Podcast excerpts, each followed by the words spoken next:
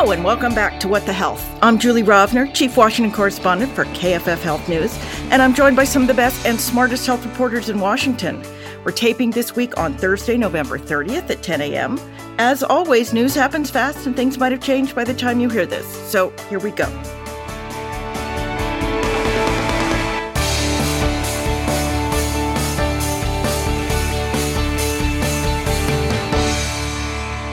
We are joined today via video conference by Sarah Karlin-Smith of The Pink Sheet. Hi, Julie. Victoria Knight of Axios News. Hello, everyone. And Joanne Kenen of the Johns Hopkins University and Politico Magazine. Hi, everybody. Later in this episode, we'll have my interview with my colleague Rachana Pradhan about the latest K F F Health News N P R Bill of the Month. This month's patient fell into an all-too-common trap of using a lab suggested by her doctor's office for routine blood work without realizing she might be left on the hook for thousands of dollars. But first, this week's news, and last week's too, because we were off. Because nothing is ever gone for good, the effort to repeal and replace Obamacare is back in the news, and it's coming primarily from the The likely Republican presidential nominee, Donald Trump. Just to remind you, in case you've forgotten, Trump, during his presidency, even in the two years that Republicans controlled the House and the Senate, was unable to engineer a repeal of the Affordable Care Act, nor did his administration even manage to unveil an alternative. So what possible reason could he have for thinking that this is going to help him politically now? My takeaway is that I think it's kind of a personal grudge that former President Trump still has that he failed at this. And I think when you talk to people, he's still mad that Senator John McCain did his th- famous thumbs down when the rest of the Republican Party was on board. So I'm not sure that there is much political strategy besides wanting to just, you know, kind of make it happen finally because he's upset it didn't happen. Is this part of his, like, revenge tour? I mean, I think somewhat, because if you ask, like, House Freedom Caucus people, they will say, yeah, we should repeal it. But if you ask some more moderate Republican members, they're kind of like, we've already been through that. We don't want to do it again. So I don't think the, the Republican Party on the Hill has an appetite to do that, even if Congress goes to Republicans in both chambers. Trump never came up with a health plan, and repeal died in the Senate. But remember, it was a struggle to even get anything through the House. And what the House Republicans finally voted for, they didn't even like. So I don't know what you could call this revenge tour, but it's, you know, it's sort of a checking a box. But I think it's important to remember that if you look closely at what Republican policies are, they don't call it repeal. They don't say we are going to repeal it. That didn't go so well for them. You know, it probably cost them an election. But they still do have a lot of policy ideas that would watered down or de facto repeal many key provisions of Obamacare. So they haven't tried to go that route. And I'm not sure they would ever try a full-out repeal, but there are lots of other things they could do, some of which would have technical names, you know, community rating and things like that, that voters might not quite understand what they were doing, that could really undermine the protections of Obamacare. Yeah, I mean, I was going to say the Republican Party in general, you know, this has been the running joke since they started repeal and replace in twenty ten, is that they haven't had the replace part of repeal and replace at all. You know, Trump kept saying it would, was coming. He was going to have a great plan. It's coming in two weeks. And of course, now he's saying he's going to have a great plan. We've never seen this great plan because the Republicans have never been able to agree on what should come next, aside from, as Joanne says, tinkering around with the Affordable Care Act. Some of the tinkering would be significant.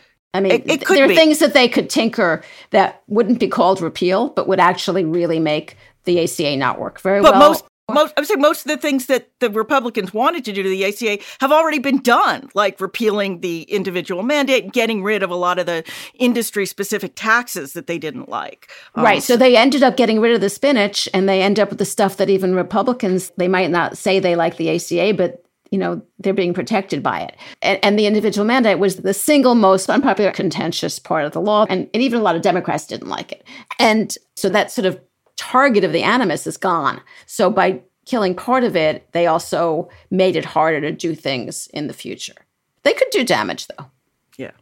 Or they could take on entitlements, which of course is where the real money is, but we'll get to that in a minute. Sarah, we have not seen you in a while, so we need to catch up on a bunch of things that are F D A related. First, a couple of payment items. Since you were last here, the F D A has, as expected, approved a weight loss version of the diabetes drug Mounjaro that appears to be even more effective than the weight loss version of Ozempic.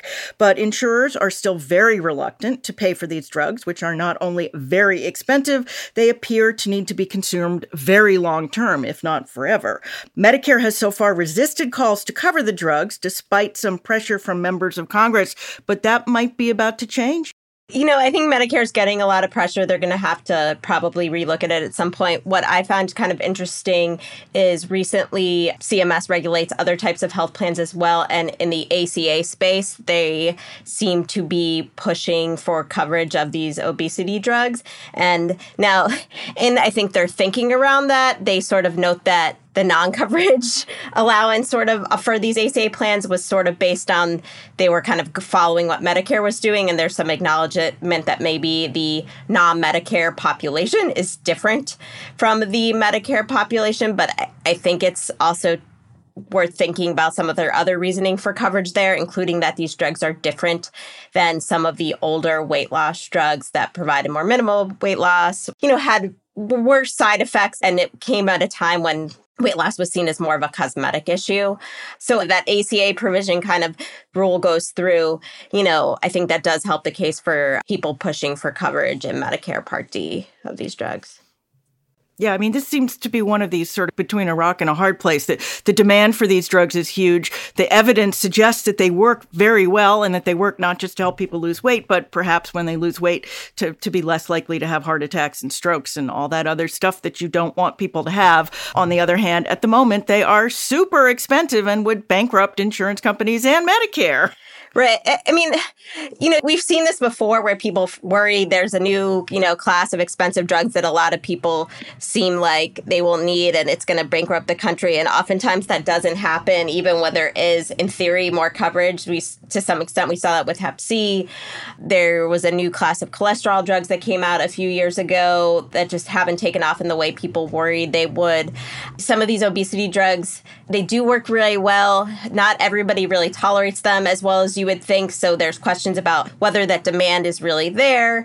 Senator Cassidy has made some interesting points about, is there a way to use these drugs initially for people and then come up with sort of something more for maintenance, weight maintenance, that wouldn't be as expensive. And but- we should point out that Senator Cassidy is a medical doctor. Right. But I think the, the pressure is coming on the government. Recently, I got to hear the head of O P M, who deals with the insurance coverage for federal government employees. And they have like a really permissible coverage of obesity drugs. Basically, they require all their health insurance plans to cover one of these G L P one drugs.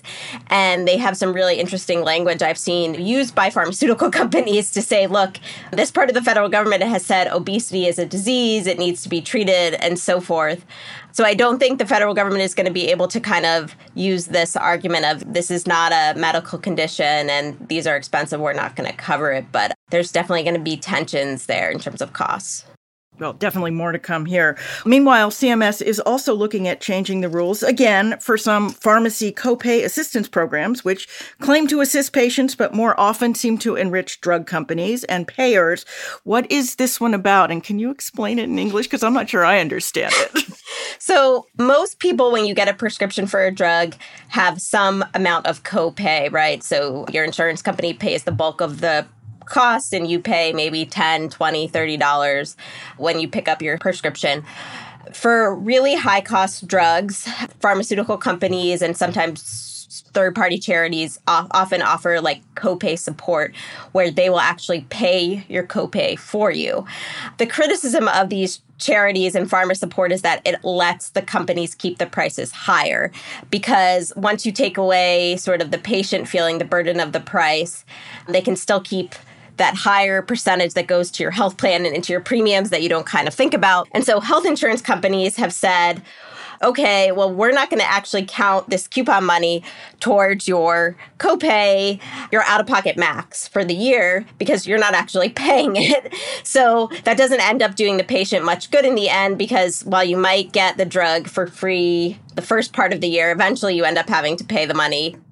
The courts have weighed in, and the latest ruling was that the effect of it was essentially telling C M S, you need to relook at your rules. We don't think your logic is consistent. And they seem to potentially suggest that C M S should only allow copay accumulators if there's a cheaper drug a patient could take. So basically, they're saying it's unfair to put this burden on patients and not let them benefit from the coupons if this is the only drug they can take. But if there's a generic drug they should be taking that's the equivalent, then okay, you can, insurance company, you can kind of um, penalize them there.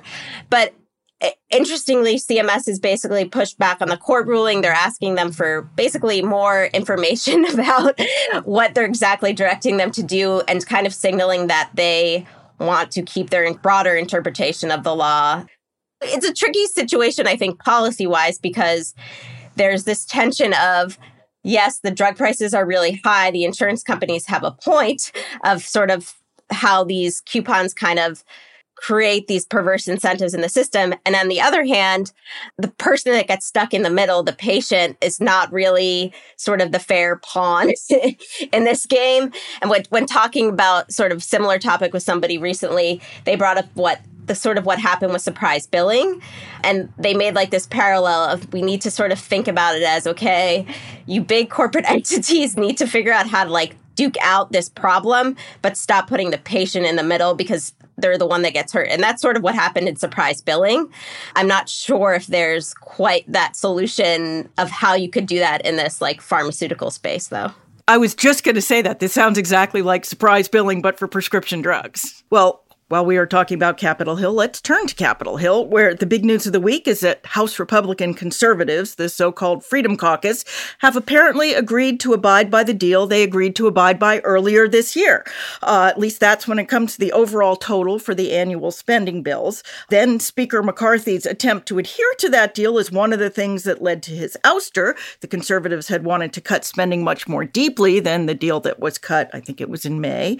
Although I feel compelled to add, cutting the appropriations bills, which is what we're talking about here, doesn't really do very much to help the federal budget deficit. Most of the money that the federal government spends doesn't go through the appropriations process. It's automatic, like Social Security and Medicare, but I digress. Uh, Victoria, what prompted the Freedom Caucus to change their minds, and what does that portend for actually getting some of these spending bills done before the next cutoff deadline, which is mid-January?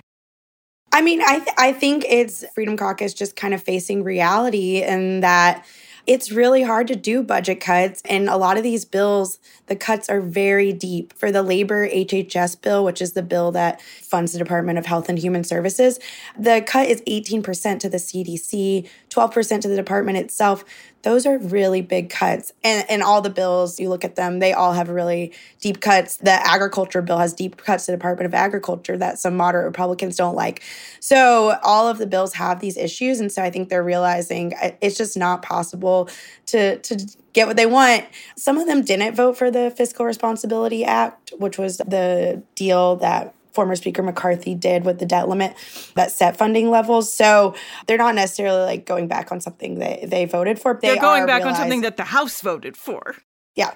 So, yeah, I think they're just realizing the appropriations process. Uh, it's difficult to, to make these deep spending cuts.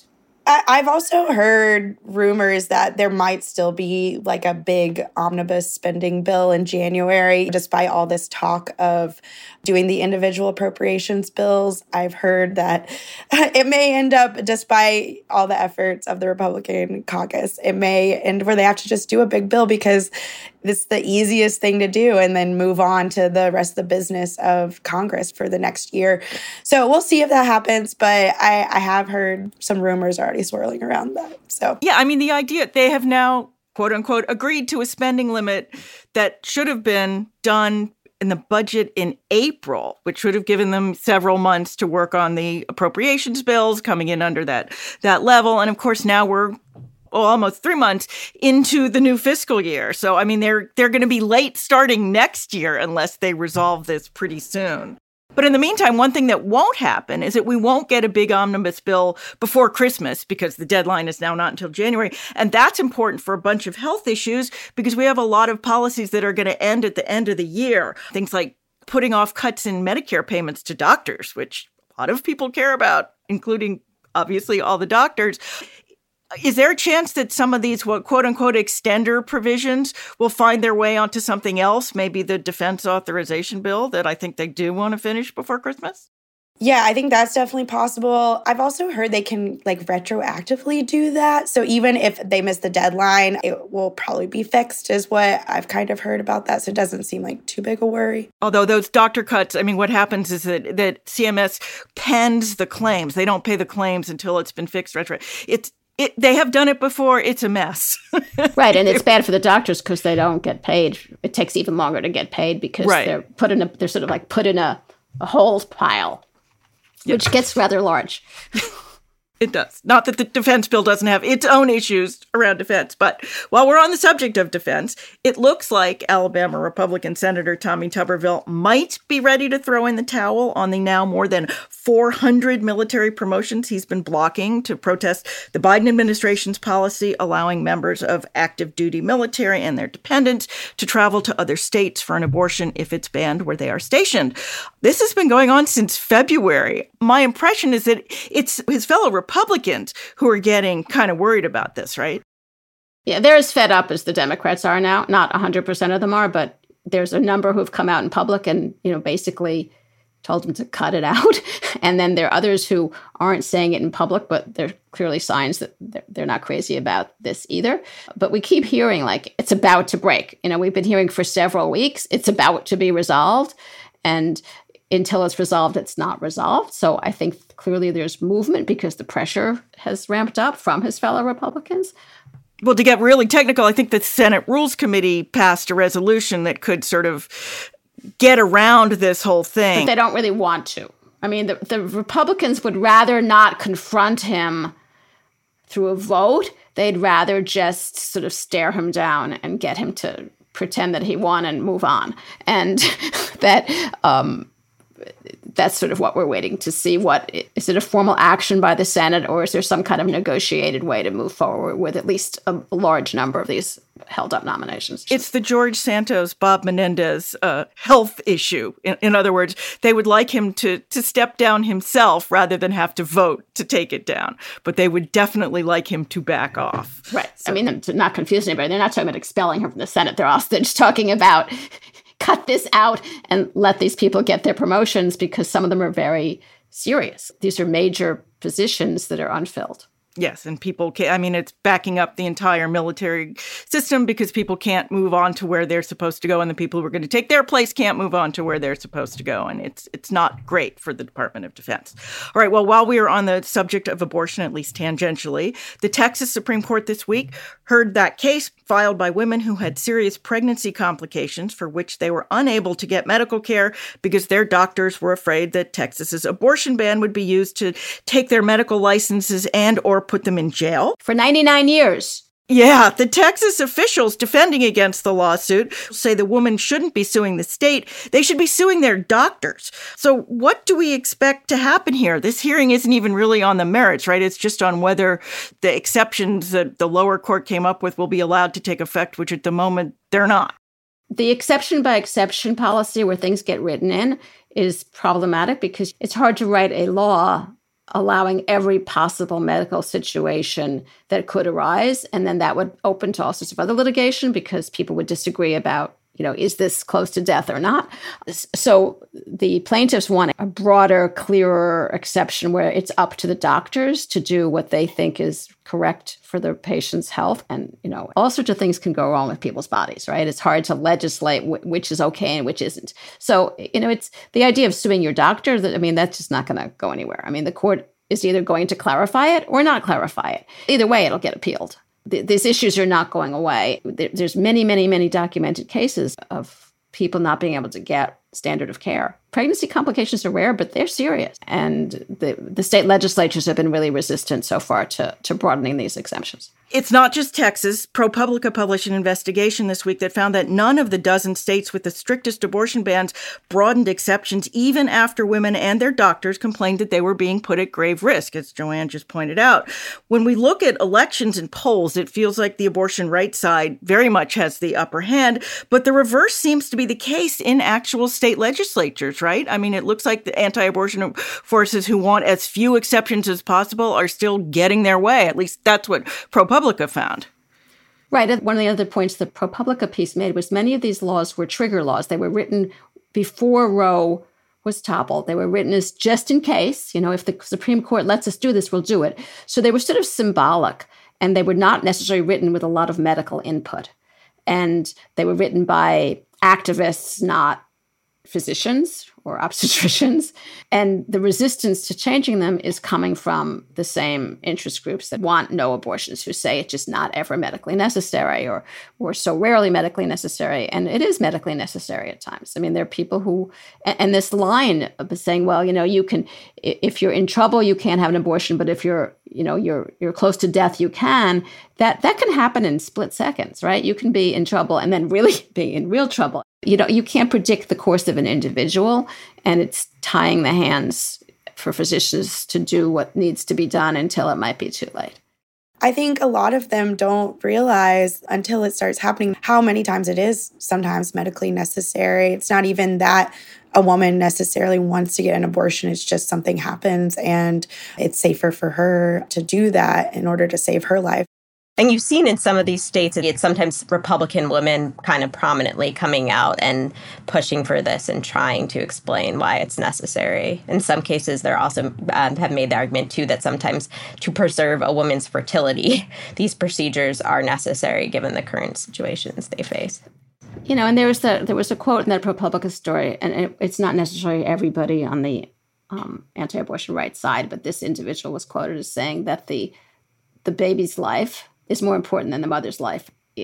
So, so that's a judgment that a politician or activist is making. Plus, you know, if the mother dies, the fetus can die too. So it doesn't even make sense. Like, it's not even choosing one. I mean, in, in many cases, if, if the, the pregnant person dies, the fetus will die. Well, finally this week, I want to give a shout out uh, to a story by my K F F Health News colleague, Darius Tahir, who, by the way, became a father this week. Congratulations, Darius. The story's about a group called the Progressive Anti-Abortion Uprising that purports to be both anti-abortion and progressively leftist and feminist. One of its goals appears to be to get courts to overturn the federal law that restricts protests in front of abortion clinics. The Freedom of Access to Clinic Entrances Act, known as FACE, is, I think, the only explicit abortion rights legislation that became law in the entire nineteen nineties, which sort of makes you wonder if this group is really as leftist and feminist as it says it is, or if it's just kind of a front to, to try and go after this particular law. It sets limits of where people can be and, and, and sort of tries to police it somewhat. But the, in Darius's story, this reporting showed that they did, at least some of them had had ties to right-wing groups, so that they're calling themselves leftist and progressive. It's not so clear how accurate that is for everybody involved. It was an interesting story that we will that we will link to in the show notes. All right, now it is time for This Week in Health Misinformation, and it's good news for a change. I chose a story from Stat News called How to Spot When Drug Companies Spin Clinical Trial Results. It's actually an update of a twenty twenty guide that Stat did to interpret clinical trial results. It's basically a glossary to help understand company jargon and red flags, particularly in press releases, to help determine if that new medical, quote, breakthrough really is or not. It is really super helpful if you're a layperson trying to make sense of this. Okay, that is this week's news, and I will play my Bill of the Month interview with Rachana Pradhan, and then we will come back with our extra credits. I am pleased to welcome back to the podcast my colleague Rachana Pradhan, who reported and wrote the latest K F F Health News N P R Bill of the Month installment. Always great to see you, Rachana. Thanks for having me, Julie. So this month's patient fell into what's an all too common trap. She went to a lab for routine blood work suggested by her doctor without realizing she could be subjected to thousands of dollars in bills she's expected to pay. Tell us who she is and how she managed to rack up such a big bill for things that should not have cost that much.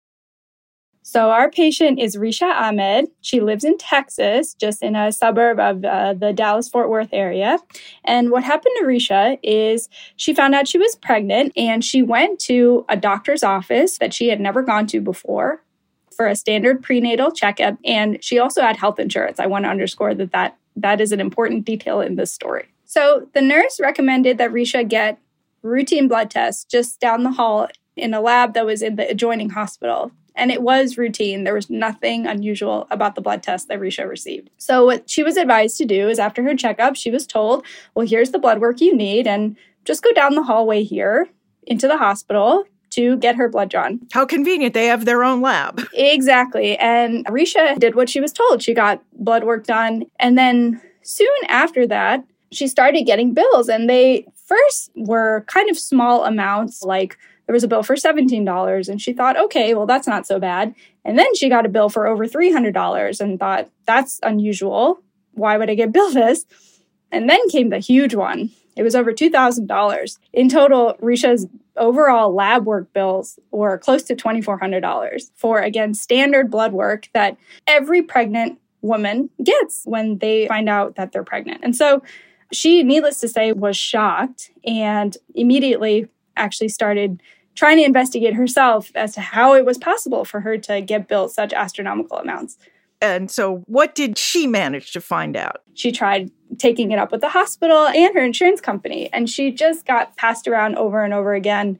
She appealed to her insurance. They denied her appeal, saying that, well, this blood work was diagnostic and not preventive, so it was coded correctly based on the claim that was submitted to us. And the hospital even sent her to collections for this blood work.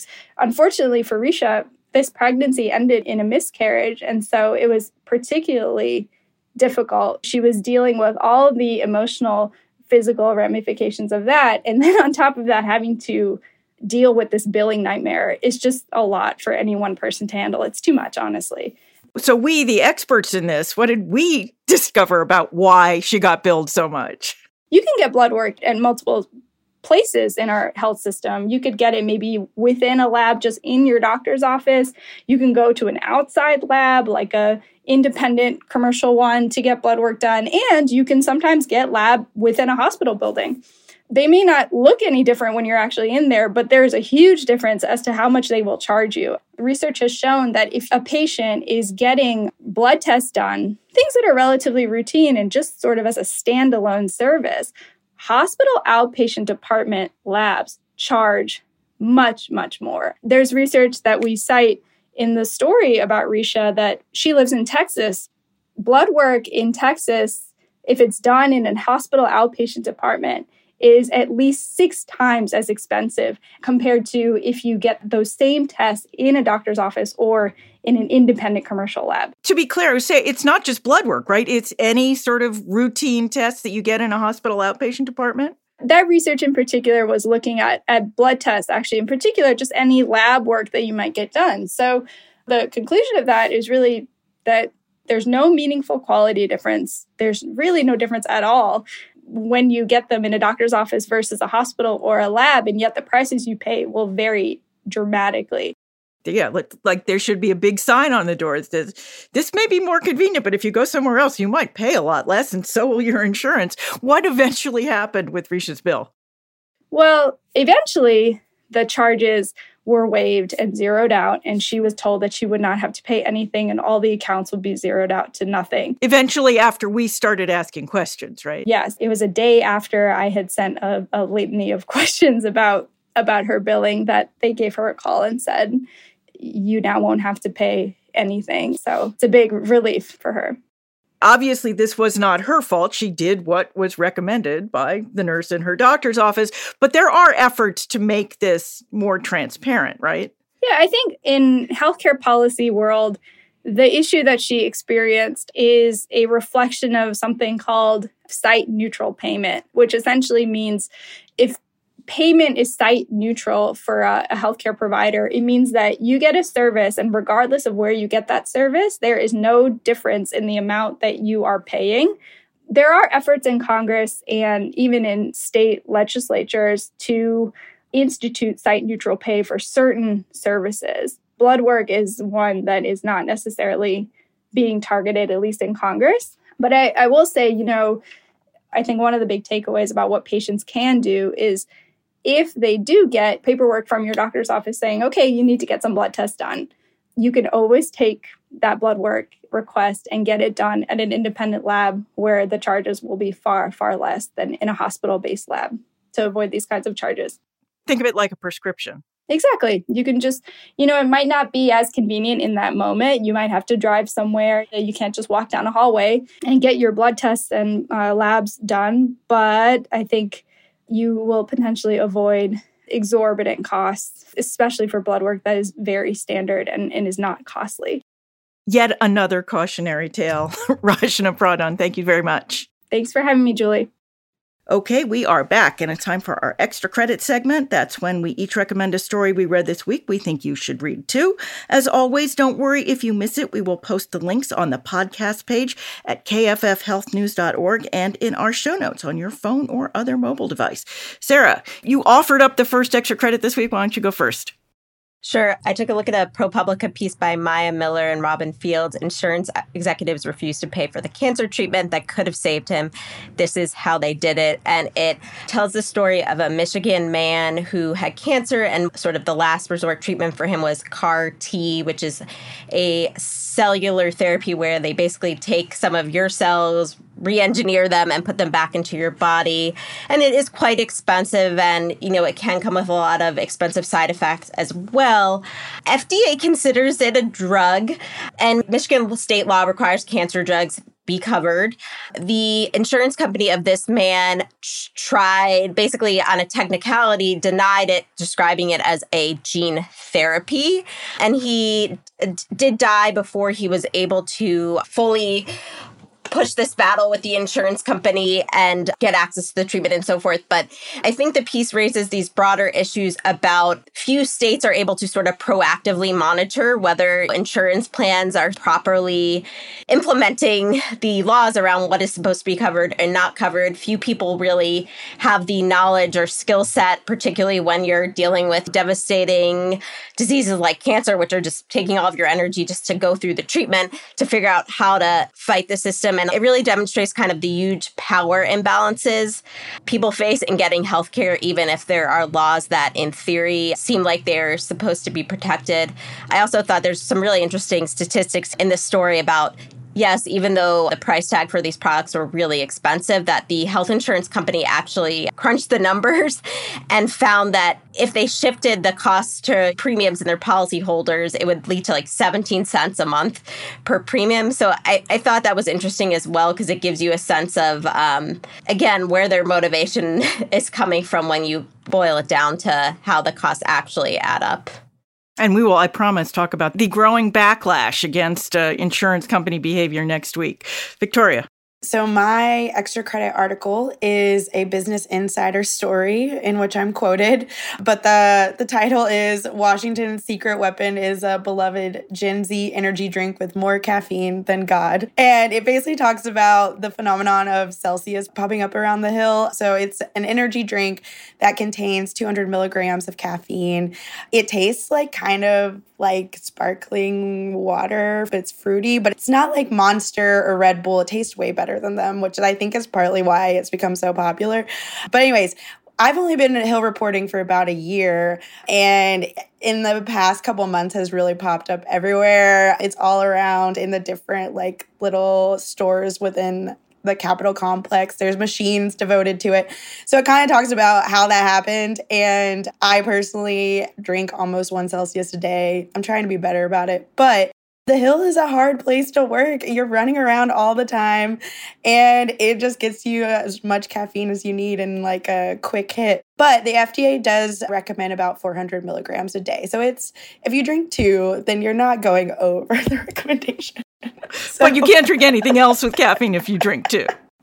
That's true. That's true. And I do drink coffee in the morning. But it has some funny quotes from members of Congress and chiefs of staff and reporters about how we all rely on this energy drink to get through working on the Hill. So I, I just love this story because, you know, it, forever, you know, people wonder how these things happen in the middle of the night. It's not the members. It's the staff who are going sixteen and twenty hours a day. And people they've always home. had to rely yeah. on something. So at least now it's something that tastes better. Um, that that was sort of why, why it amused me, because it, it's sort of been ever thus that you cannot work the way Capitol Hill works without some sort of artificial help, shall we say. Joanne. We used to exactly. just count how many pizza boxes were being right. delivered to yeah. know how long a night it was going to be. I guess now you count how many empty cans of.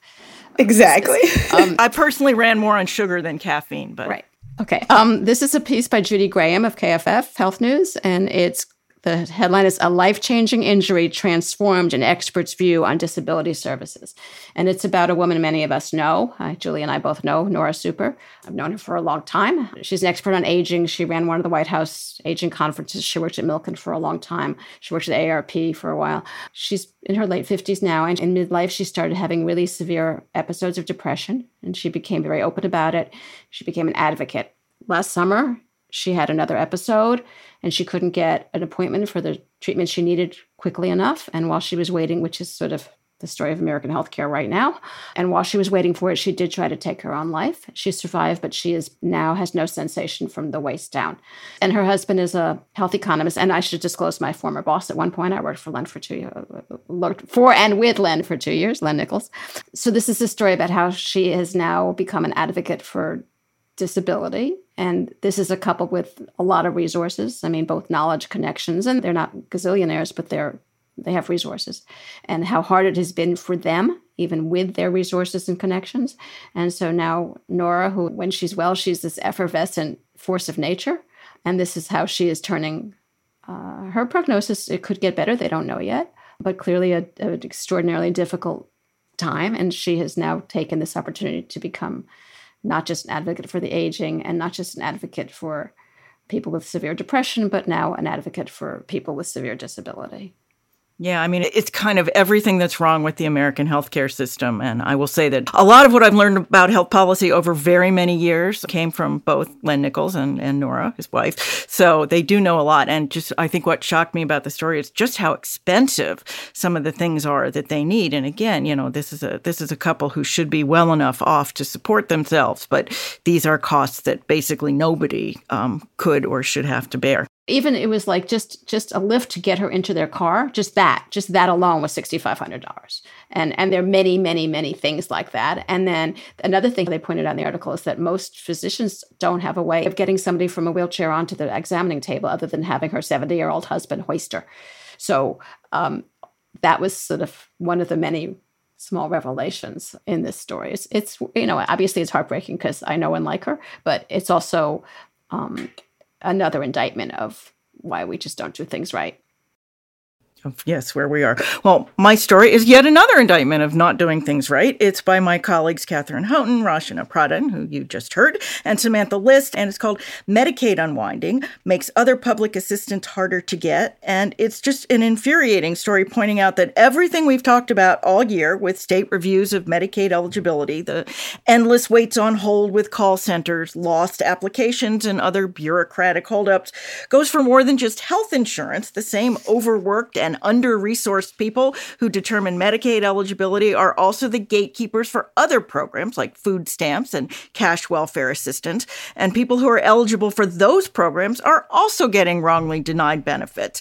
Among the people quoted in the story was Deanna Marchand of Missoula, Montana, who is trying to recertify herself and her grandson for both Medicaid and SNAP, food stamps, but wasn't sure what she needed to present to prove that eligibility. So she waited to speak to someone, and picking up from the story, quote, after half an hour, she followed prompts to schedule a callback, but an automated voice announced slots were full and instructed her to wait on hold again. An hour later, the call was dropped. It's not really the fault of these workers. They cannot possibly do what needs to be done. And once again, it's the patients who are paying the price.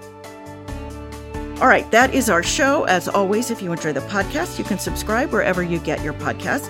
We'd appreciate it if you left us a review. That helps other people find us too. Special thanks this week to Zach Dyer for filling in as our technical guru while Francis takes some much-deserved time off. Also, as always, you can email us your questions or comments. We're at whatthehealth, all one word, at K F F dot org. Or you can still find me at X for now, at jrovner, or at julierovner at Blue Sky, and julie dot rovner at Threads. Joanne? I'm mostly at Threads, uh, at Joanne Kenen one. Occasionally, I'm still on X, but not very often. That's at Joanne Kenen. Sarah. I'm Sarah Karlin, or Sarah Karlin-Smith, depending on the platform. Victoria. I am at Victoria Regis K, still mostly on X, but also on Threads at the same name. We're all trying to branch out. We will be back in your feed next week. Until then, be healthy.